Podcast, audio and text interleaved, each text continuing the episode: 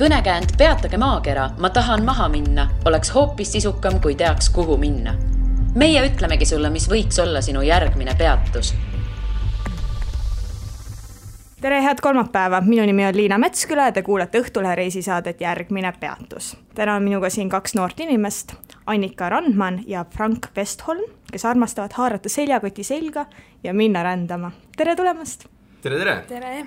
no Annika ja Frank, kus te siis käinud olete? No tähend... üheskoos.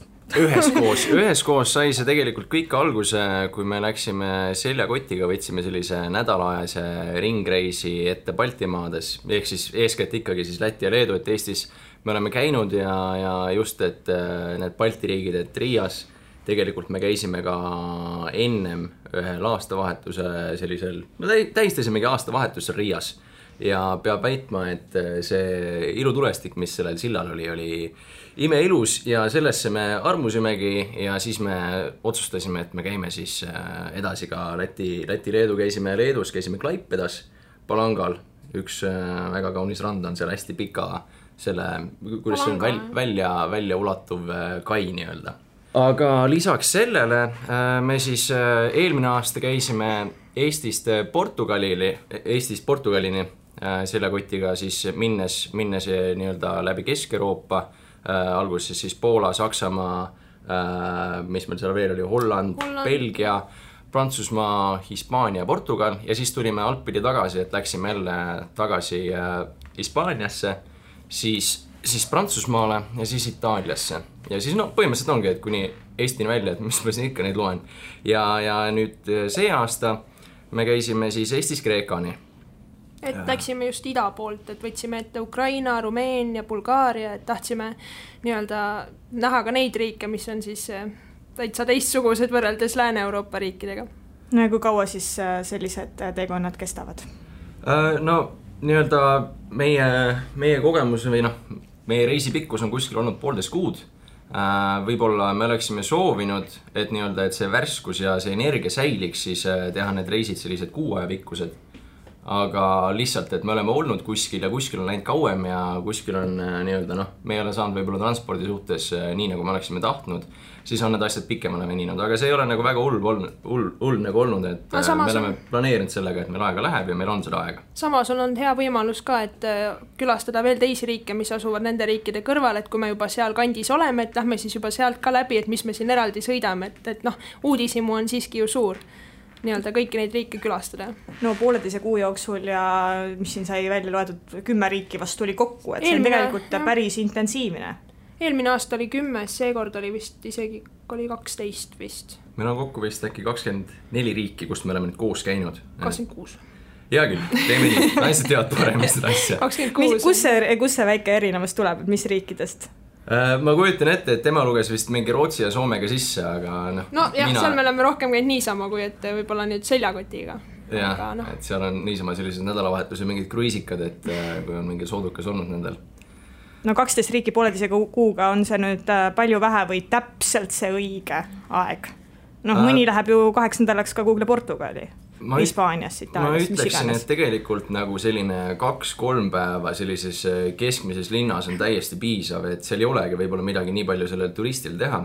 aga kindlasti mingid sellised suuremad äh, linnad, näiteks nagu Pariis on ju, seal on neid muuseume lihtsalt niivõrd palju, et sa kõnnid üks päev lihtsalt Louvre'i juba et, et see ongi täiesti nii linnast sõltuv, et äh, kui seal kesklinnas ei ole midagi teha, siis võib-olla on selle linna ümber nagu mingisuguseid äh, rahvusparke või äh, näiteks mingid kaevandused või, või midagi sihukest, on ju. ja need on Loos. eraldi nagu nii-öelda day trip'id, et sa võtadki terve päeva, et juba sinna sõita, seal olla et noh, me tahtsimegi umbes niimoodi teha, et me oleme nii-öelda ühe päeva võtame, et oleme linnas või siis kaks päeva, sõltuvalt sellest, palju seal midagi vaadata on. ja vaatame kindlasti ka linna ümber asuvad siis eh, nii-öelda põnevamad looduse, just lo looduskohad. et mõned koopad või mäed või mingisugused äh, sinised laguunid. aga siis on ikkagi suund, et pealinnast pealinna tähendab, eelmine aasta see oli nüüd küll äh, vägagi selline pealinnast pealinna, sellepärast et me olime kogenematud ja me läksime selle peale, et meil on lihtsalt väga mugav. aga siis, siis kui me nagu käisime selle pealinna värgi ära, siis me tundsime, et, et äh, nagu seal ei ole enam kuigi palju nagu näha, et kirikud on samasugused, on ju, arhitektuur on ikkagi mingis mõttes samasugune et ainukene asi, mis muutubki, ongi see, kui sa vaatad bussiaknast välja ja oi, et loodus muutub. Et seekord me sihtisime nagu rohkem sellist et jah, võib-olla, võib-olla lähme nendest pealinnadest läbi, aga võimaluse korral, kui meil on mingi niisugune huvi, siis mingi mõne nii-öelda teise just vaatamisväärsuse kohta, mis ei pruugi seal kesklinnas asuda, siis me oleme seda varianti nagu kasutanud. et me oleme just nagu linnast välja läinud, aga jah, mõningal juhul on muidugi tulnud ka seda, et, et me oleme pidanud tagasi minema äh, sellesse suuremasse linna, et siis sealt transpordiga nagu edasi saada. jah, et just kohta. transpordi tõttu oleme nagu sättinud need suuremad linnad, mis on meid tegelikult huvitanud ka, et muidugi me tahtsime külastada Pariisi ja Barcelonat näiteks ja, või Roomat, eks ju, aga see aasta rohkem me sihtisime selliseid äh, põnevamaid looduse kohti, näiteks noh, ma ei tea, seal Rumeenias näiteks, Kesk-Rumeenias olime ja, ja Bulgaarias need rannad ja kõik ja siis äh, Kreekas samamoodi, et seekord me saime nagu tunduvalt rohkem näha seda loodust, mida on tegelikult Euroopas Frank, sa ütlesid, et äh, te olite minnes, esimest korda minnes sellised kogenematud. kust tuli see julgus siis, et ma nüüd, et me tõesti lähemegi pea ees tundmatusse ja mitte nüüd tõesti nädalaks ajaks, vaid ikkagi pikemaks ajaks? Äh, no see värk saigi sellest tegelikult ka sellest Balti riikidest, mis me tegime nädal aega, läksime telgi ja magamiskottidega aga ennem seda ma olen olnud äh, nii-öelda noorkotkas juba, mis ma siis ütlen, seitse aastat enam ma muidugi ei ole, on ju, kuni üheksateistaastaseni sa, kuni üheksateistaastaseks saamiseni sai olla noorkotkas ja siis mul nii-öelda tekkis niisugune oma mingi kontakt metsa ja sellise matkamisega. ja, ja siis ma leidsin endale paarilise, kellega koos seda kellele meeldib ka mets no ikkagi selles mõttes, et matkamine ja me saime nagu hästi läbi, et huumor klapib ja ja siis me mõtlesimegi, et why not, et lähme proovime. kas see mets, mis sa mainisid, te alati käitegi telkimas, et äh, sõidate kuhugile Pariisi ja siis äh, õhtul kuhugile Pariisist välja ja ei, telkima? ei, äh, tegelikult äh, nii-öelda need pikemad reisid äh, koti raskuse tõttu me otsustasime, kuna need on nii suurlinnad, et äh, seal võib tekkida raskusi selle magamiskoha nii-öelda leidmisega, et peab mingi linnast välja sõitma.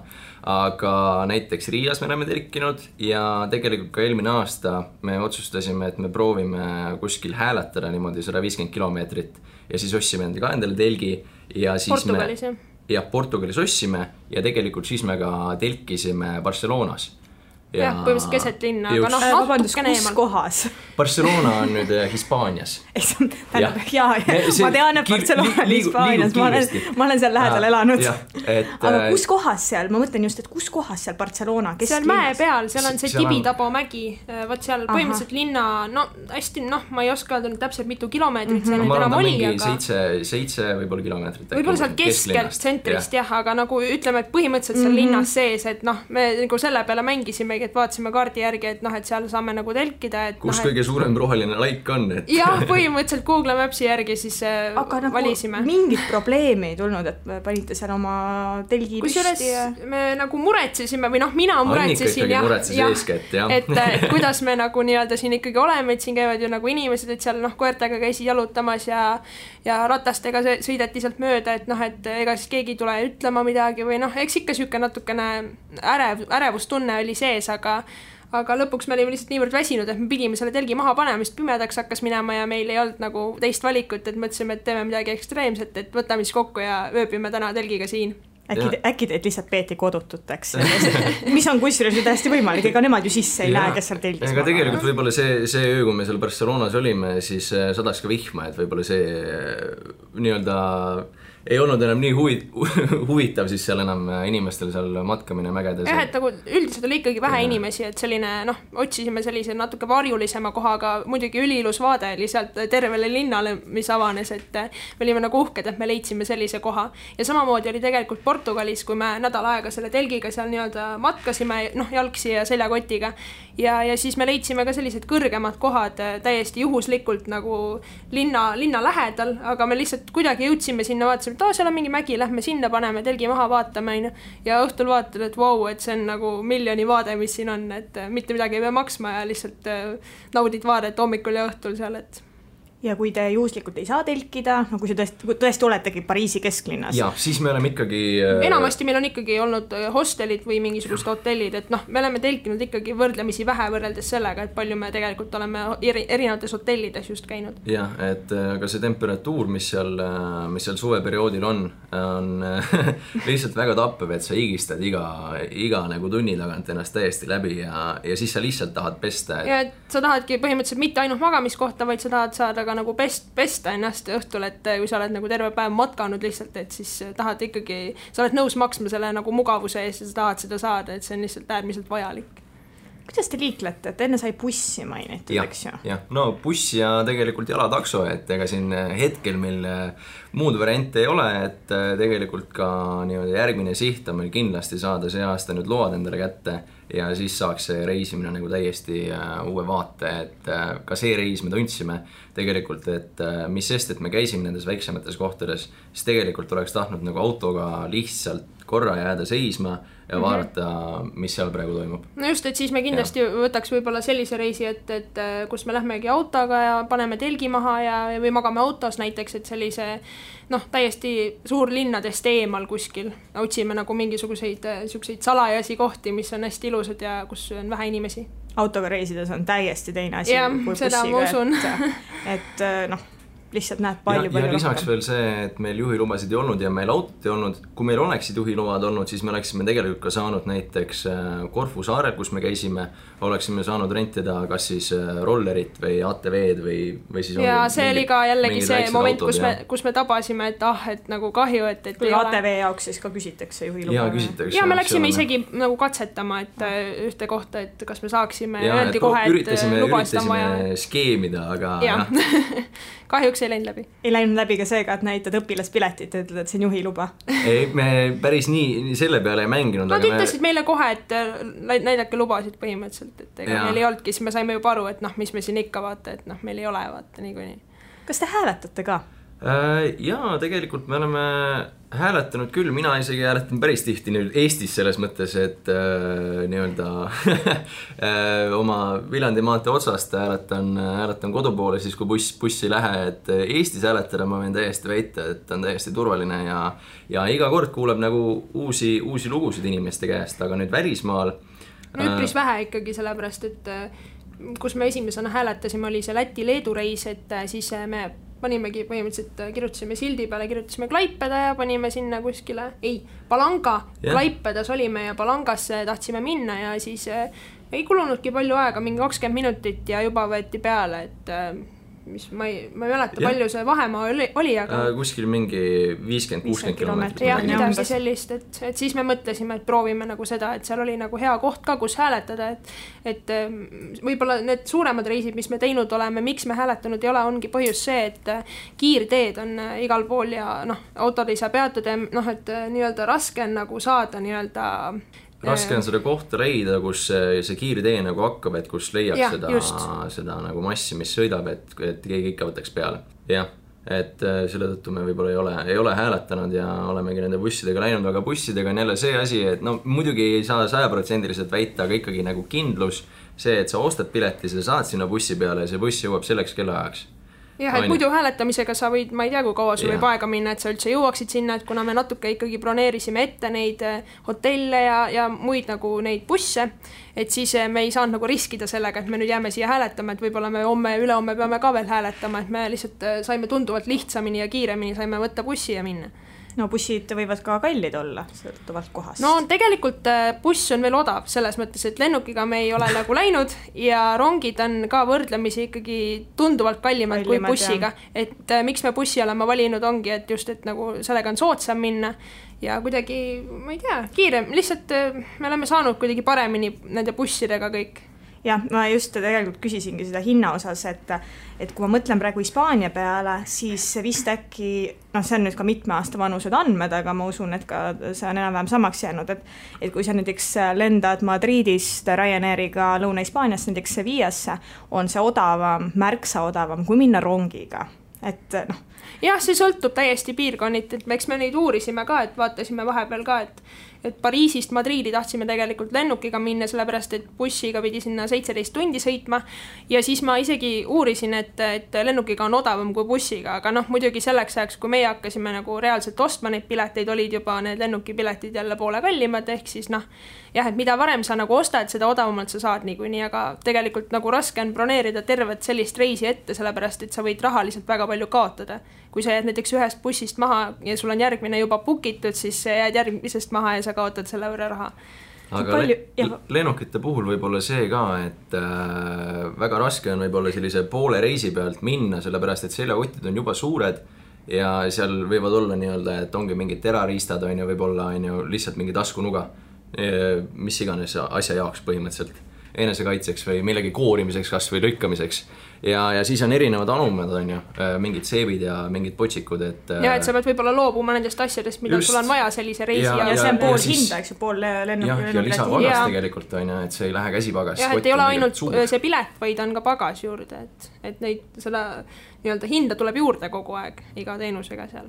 Annika, sa mainisite reisi ette planeerimist, et ei saa liiga palju ette planeerida, et kui palju on selline mõistlik aeg, palju planeerida? no ütleme niimoodi, et äh, eelmine aasta me ei planeerinud üldse midagi ette, et äh, kuna me võib-olla lihtsalt ei osanudki seda teha, ei osanud otsida nii täpselt, et mõtlesime, et okei okay,, võtame nagu ma ei tea, kolm päeva korraga, et äh, järgmine koht, kus me teame, kus me minna tahame ja siis me vaatame järgmise päeva käigus, et siis broneerime.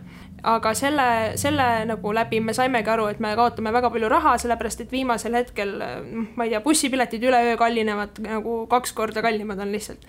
Ja siis äh, see aasta me nagu mõtlesimegi, et me broneerime nagu terve reisi ette. Ja, ja siis, kui mina, mina nagu põhiliselt tegelesin selle broneerimisega, siis, siis ma nägin, et kui raske on seal ütleme Ukrainas või kuskil nagu book ida neid ette, sellepärast et need veebilehed on juba sellised, kakskümmend aastat vanad, et seal on äh, õudselt raske, see on, see tundub nagu nii ebausaldusväärne, et sa ei taha panna oma krediitkaardi numbreid sinna lihtsalt, et et eh, noh, siis me book isimegi kuskil seal Rumeeniani välja, ütleme, et me alustasime sealt eh, Krakowist ja läksime Ukrainasse ja siis läksimegi Rumeeniasse ja noh, ja siis edasi oli juba väga raske nagu broneerida, et eh, me ei teadnud, et kust me täpselt saame järgmisesse linna ja me peame mitu, mitme bussiga minema ja siis tekkis nagu selliseid keerulisi, keerulisi nagu äh, siht, sihtkohti, ütleme niimoodi, et kuhu nagu ei ole lihtsalt kerge midagi ette broneerida. mis seal Ukrainaga siis sai, et kuidas äh, sa, sa panid siis oma ei no Ukraina ma sain ikkagi äh, nagu broneeritud, jah, ma ikkagi otsustasin selle kasuks, sellepärast ei ole tegelikult... arvet tühjaks tehtud siiamaani õnneks mitte. aga, aga jah, et selle me saime nagu tehtud, noh, seal oligi kolm linna, kus me käisime, et see Lviv oli, siis pealinn Kiiev ja ka Odessa. ja need sain nagu tehtud äh, läbi suure vaeva.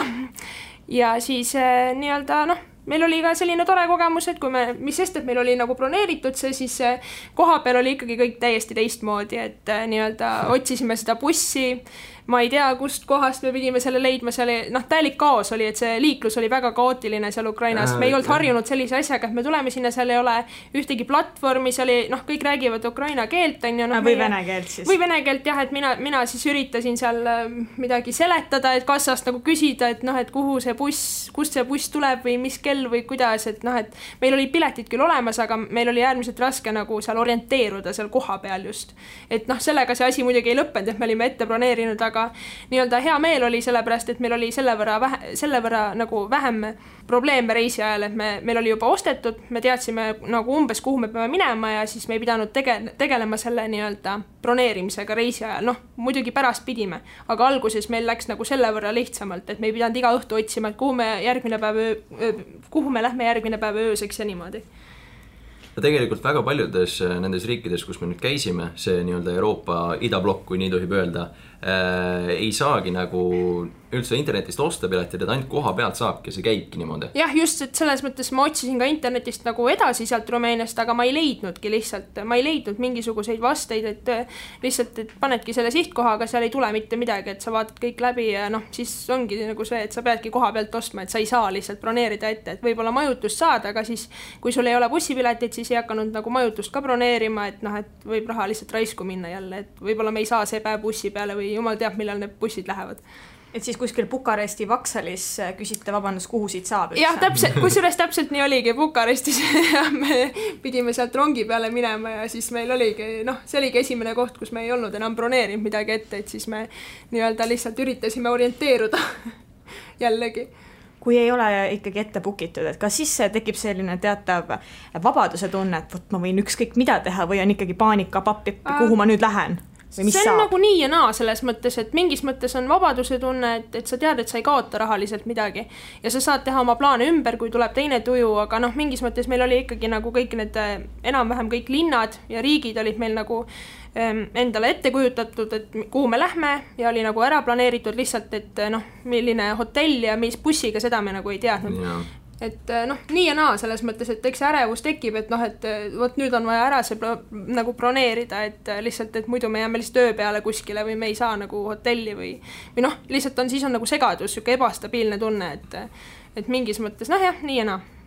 Sa mainisid, et, et võib tulla selline tuju plaane ümber teha, kas siis oli teil tihti niimoodi, et et ah, mis me ikka lähme sinna, ma ei tea, Bukaresti näiteks, et lähme hoopis Budapesti mm,? ei no nii kardinaalselt minu meelest ei olnud, pigem oli võib-olla see, et et linnade suhtes oligi, et me tahtsime minna Bulgaariast, tahtsime minna Thessalonikisse aga siis äh, nii-öelda reisi ajal me nägime, et on palju mõttekam minna näiteks Makedoonia pealinna Skopjasse.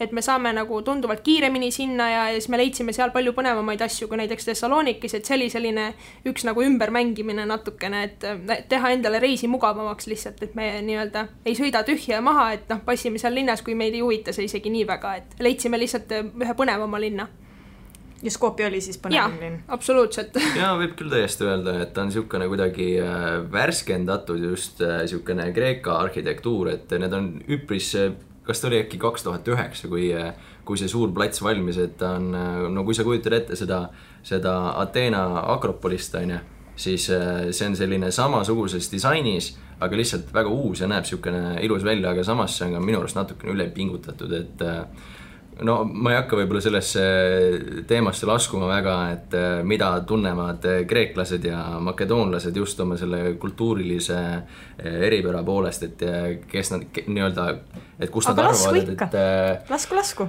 et, et just, et Aleksander Suur on siis just nagu nende, nende kreeklaste, kuidas ma siis ütlen ajalooline isa või et nemad on, nemad on siis selle Aleksander Suure järglased, aga samas kreeklased arvavad vastupidist, et nendel on ka äh, täpselt samasugune seos selle Aleksander Suurega ja seal on veel mingisugune linn ja, ja seal on niisugune, et nad ei saa hästi omavahel läbi just selle no see nime asi ka ju tegelikult see, et äh, neil oli ju maakond Makedoonia. just, no just, just., seda ma mõtlesin, aga mul ei tulnud meelde, väikene et... pinge on ka sees et, et sellepärast ju oligi hästi pikalt endine Jugoslaavia vabariik Makedoonia, sest piiritüli oli Kreekaga või selline tüli.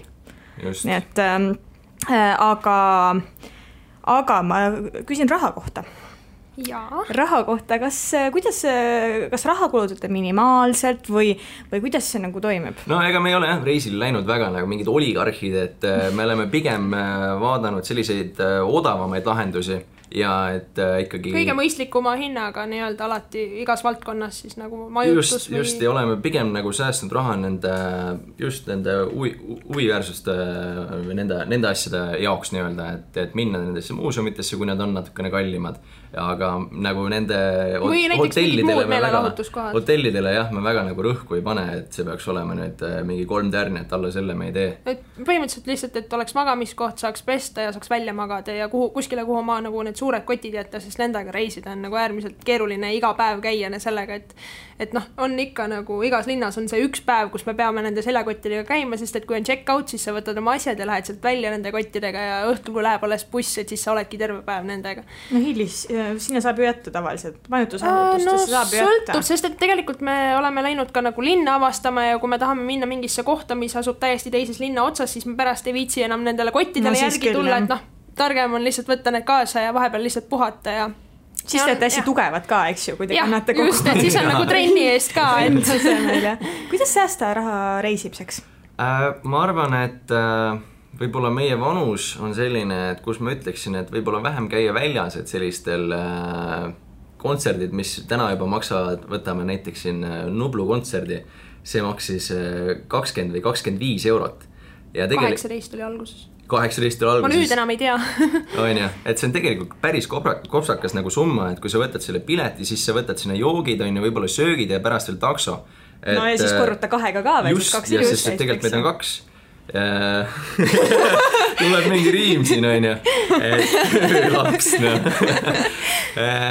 jah, et äh, võib-olla me ei käi nii palju just nagu väljas nagu pidutsemas. elame lihtsalt tagasihoidlikumalt, et selles mõttes. äh, aga see jah, sellegipoolest me teeme nagu asju koos, et äh, kasvõi lähme koeraga lähme jalutama, sõidame jalgratastega, mis iganes, teeme, teeme seda enda videokanalit, teeme nii-öelda, monteerime No uusi videoid ja selle, käime trennis koos, et meil on sellegipoolest lõbus, et ma ei saaks öelda, et no väljas käime ka, aga lihtsalt äh, valime nagu mõistliku hinnaga neid asju, et me ei noh, ei lenda kohe peale, kus on eh, keegi just, midagi pakub. just, et pigem on see seltskond, et istume lihtsalt äh, kokku ja ma ei tea, mängime niisama, ma ei tea, turakat või pokkerit lihtsalt või räägime niisama juttu, et see ei ole nagu väga tähtis, et see alkohol just oleks seal, pigem see seltskond, et minu arust see on.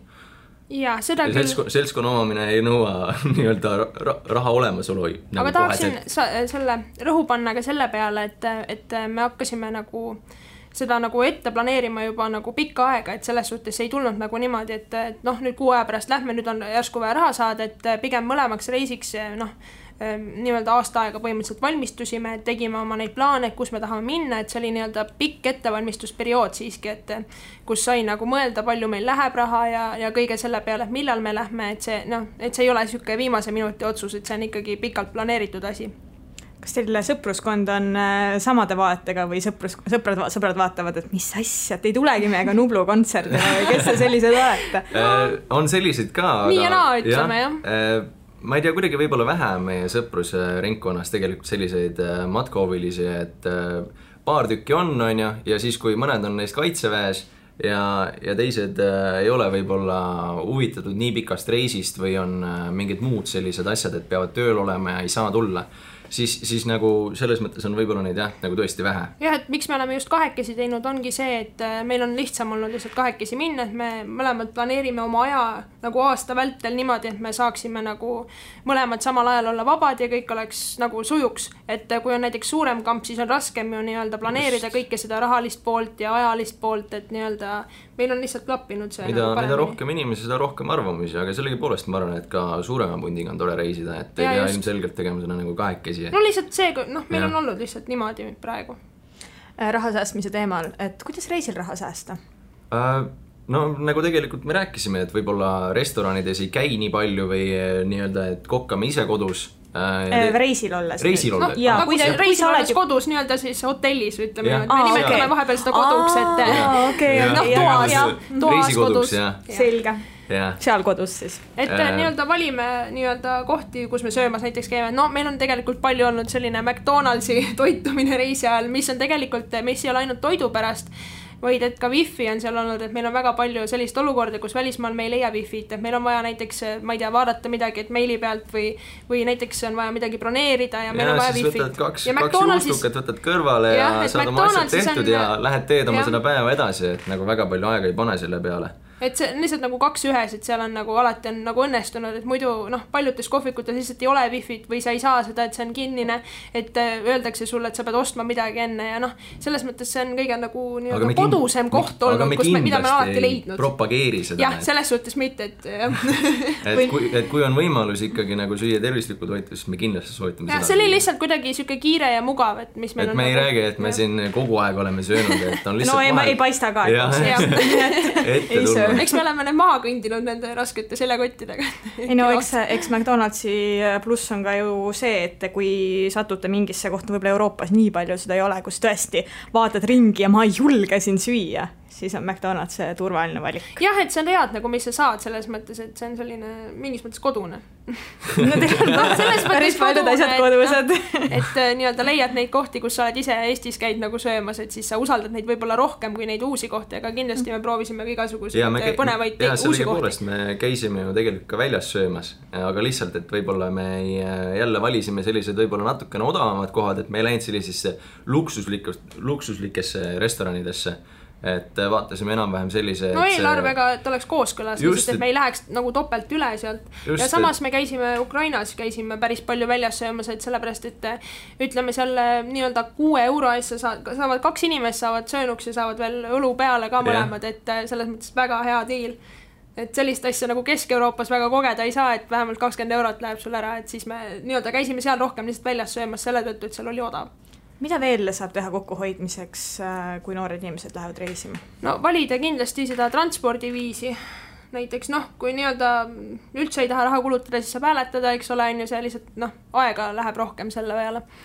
ja jah, ma ei teagi, mis veel mm,? hea küsimus tegelikult selles mõttes, et võib-olla ma ütleksin, et ennem reisi võib-olla selle, et, äh, et varustus nagu ära osta endale selles mõttes või, või vaadata nagu, millised on need äh, võimalused, et kas tasub osta äh, näiteks äh, mingisugused riided, et sa oleksid nagu varem nagu selle, selle nagu läbi enda peas mänginud, et mida sul vaja läheb. et siis sa, siis sa saad nagu selle, selle asjaga nagu arvestada, et palju sul nagu raha kulub. ja kindlasti ka see, et me arvutasime oma nii-öelda päevaraha, mis meil iga päev umbes võiks minna, et millest me ei tohiks nagu üle minna. mis teie päevaraha oli? Mm, sellel reisil oli meil vist, oli viiskümmend eurot või? kahe peale või äh,, või eraldi?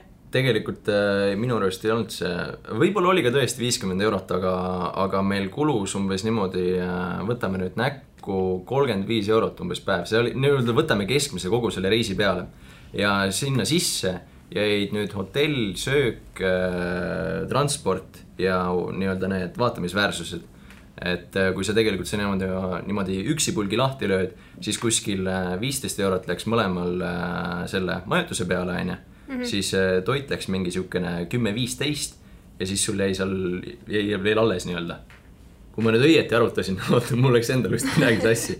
no sisuliselt see on niimoodi, et sa võtad nagu selle asja nagu kolmandikudeks et äh, iga asi moodustub äh, rahalises mõttes ühe kolmandiku, et üks kolmandik on toit, üks kolmandik on äh, majutus ja üks kolmandik on see transport, on ju.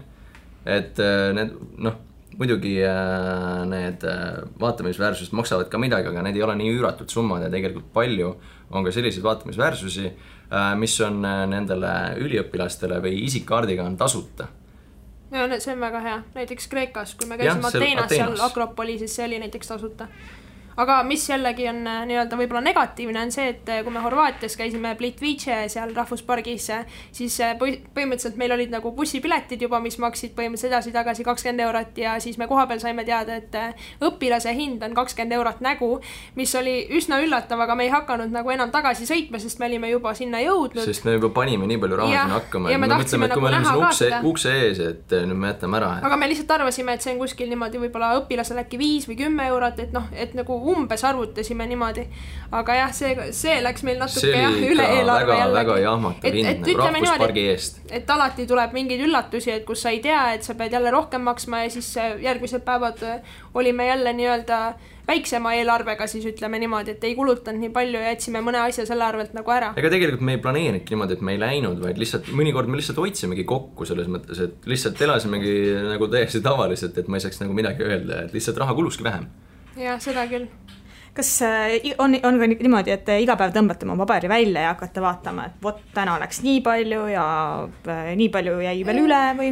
mitte nüüd igapäevaselt, selles suhtes, et me võib-olla reisi alguses panime niimoodi nädalas äh, korra panime nii-öelda kirja ühte äppi, Trip Expense Manager, kui ma ei eksi, oli jah, nii-öelda. Äh, sinna nii-öelda panime kulutused kirja, et äh, kui, kui palju keegi on millegi eest maksnud ja siis me vaatasime sellele nagu peale ja siis arvutasime, et palju meil siis nädalas on juba läinud, et noh, et nii-öelda vahepeal nagu kontrollisime seda asja ikkagi, et lõpupoole see võib-olla enam ei mänginud nii väga rolli, et me olime juba nagu väsinud ja siis me nii-öelda noh, mõtlesime, et tead, et vahet ei ole, et läheb, mis läheb, on ju, et lähme siis küla, tahame külastada, siis külastame, et et võib-olla alguses me jälgisime seda rohkem, et me alguses kohe ei kulutaks liiga palju raha ära, et pigem jätame pärastiseks nagu, et mm. -hmm no ma vaatan, te saate päris hästi läbi, et kuidas te reisil läbi saate muidu.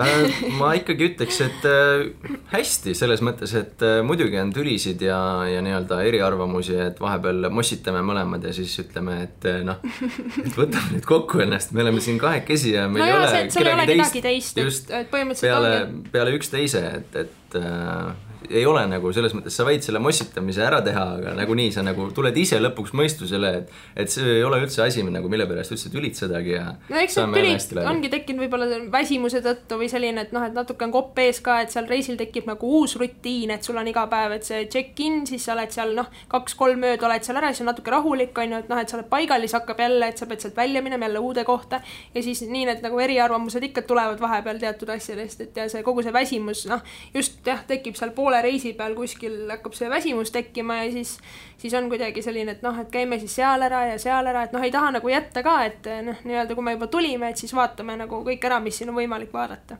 aga vähemalt huvid jooksevad teil kokku, et ei ole, et üks tahab shopata, teine tahab rannas olla ei ja..., seda küll, et ei, täitsa, täitsa sama, samad huvid. selle, see pilt on meil küll nagu väga samasugune. jah, et maailmavaade kui selline ja nii-öelda arusaam võib-olla raha kasutusest ja, ja selline planeerimine ja see on meil kõik nagu sellised suuremad suuremad Just, asjad on meil nagu ühtemoodi. rohkem nagu kogemust ja sellist nagu midagi näha. ja see, see ongi võib-olla see, mis meil klapib ja mis meid nagu suunab. jah. Te teete ka vlogisid, et mis on selle eesmärk, et teete enda rõõmuks või, või tahate midagi öelda sellega? Äh, me teeme seda tegelikult äh, kõigile, ma ei ütleks, et äh, konkreetselt mingile sihtrühmale, ma arvan, et võib-olla kindlasti kõige rohkem tunnevad sellest asjast huvi just sellised, äh, võtame kaheksateist kuni mingisugune kolmkümmend viis näiteks. ma arvan, et isegi võib-olla nooremad, mingisugused vii-, noh, viieteistaastased näiteks, kes no. alles hakkavad nii-öelda jõudma sinna täiskasvanu ea poole, kes tunnevad, et noh, et, tahaks juba nagu kooli lõpetada ja tahaks midagi ka nagu kätte võtta ise. no ja tegelikult selles mõttes, et ma ei ütle, et sa pead tööl käima, et sihukest reisi nagu teha, et sa võid, võid ka kasvõi äh, mingeid juhuotsuseid teha, võid tee ääres mustikaid müüa ja, ja kui sa seda teed oma üheksa kuud, siis ma olen täiesti täiesti kindel, et sa saad selle raha kokku nagu. et äh, pigem on asi nagu tahtmises ja et see, see reisimine ei peaks üldse nagu, sa ei peaks keskenduma sellele, et mis asjad nagu maksavad. vaid see, et kui palju sa tahad ja mida see sulle tähendab. aga nii-öelda seoses sellega nende videoblogiga, mis me teeme, et äh, võib-olla me ütlekski, et me üritame inspireerida inimesi äh, võtma ise selliseid seljakotireise ette, nii pikkasid kui, või lühikesi, kui nad ise nagu seda soovivad et see annab tegelikult nagu tohutult palju julgust juurde just, et noorele inimesele, et äh, näiteks mina kaks aastat tagasi, enne kui ma ei olnud sellist asja teinud, ma ei teadnud tõesti nagu mitte midagi, nagu mida ma tean näiteks täna. Et nii-öelda üks asi on see, mida sa õpid koolis raamatust ja ma ei tea, kuuled teiste käest, aga kui sa lähed ise täitsa nagu kogema seda kõike, siis see on hoopis teine kogemus, sul tekib täiesti oma nagu nägemus asjast, et minu meelest see on nagu väga hariv ka see aga... laiendab silmaringi tohutult. aga kuidas ta siis on, kuidas on reisimine sind õpetanud, ma küsin teie mõlema käest, et kuidas on reisimine teid õpetanud? no võib-olla mind kõige rohkem sellepärast, et eh, eks ma olin ka kunagi noor, ma ei tea, kuueteistaastane. no sa oled praegu ka noor. noh, jah, seda küll, aga noh, veel noorem, ütleme niimoodi, kus ma unistasin võib-olla mingist Pariisist jube palju või sellistest suurlinnadest, et jube äge, et need on kõige kihvtimad üldse maailmas, et noh, et sa näed seda kuidagi ägedamana, kui see on, et see, mida sulle müüakse, et see ei ole tegelikult see, et sa lähed sinna koha peale ja siis sa nagu mõnes mõttes võib-olla pettud, et ahaa, et okei okay,, et noh, Malaga näiteks on hea näide, et mõtlesime, et seal on jah, ma ei tea, kuldsed liivad ja igasugused, ma ei tea, helesinine meri ja kõik ja läksime sinna ja ei olnud üldse nagu ei leidnud sealt kuskil. mullane liiv oli seal. jah, et nagu selles mõttes võib-olla see ongi, et see, mis sulle siis nagu muidu müüakse. jah, et, et noh, selles mõttes, kui sa nagu päriselt näed seda koha peal, siis asjad on tegelikult hoopis teistmoodi, näiteks nagu Ateena ka, et mina arvasin, et et see on noh, jube sihuke lahe, lahe linn, eks ole, sihuke nii-öelda varemed ja kõik ja sihuke hästi mütoloogiline ja siis noh, läksime kohale ja tegelikult, mis me nägime, oli veel väga palju soditud tänavaid ja sellist mustust ja nagu noh, sellist asja torkas väga palju silma, et ei, ei oleks seda osanud tegelikult ette kujutada, kui me ei oleks seal ise käinud.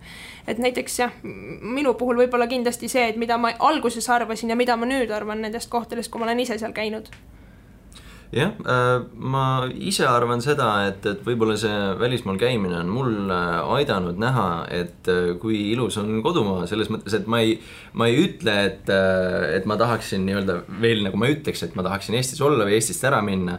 et ma olen nagu väga rahul sellega, et mul on kodu nagu siin Eestis, et siin on, siin on nagu rahulik, siin on ilus ja ei ole seda niivõrd palju sihukest igapäevamölu nagu. ja kusjuures ja meil tekkis ja see arutelu ka reisi ajal. Nendes suurlinnades et äh.... jah, et igatsesime nii-öelda Eestit, et kus on hea rahulik, et võib-olla selline ja kuidagi Eestis on tõesti väga puhas võrreldes nende suurlinnadega, et seda ma ka nagu enne ei osanud võib-olla tajuda.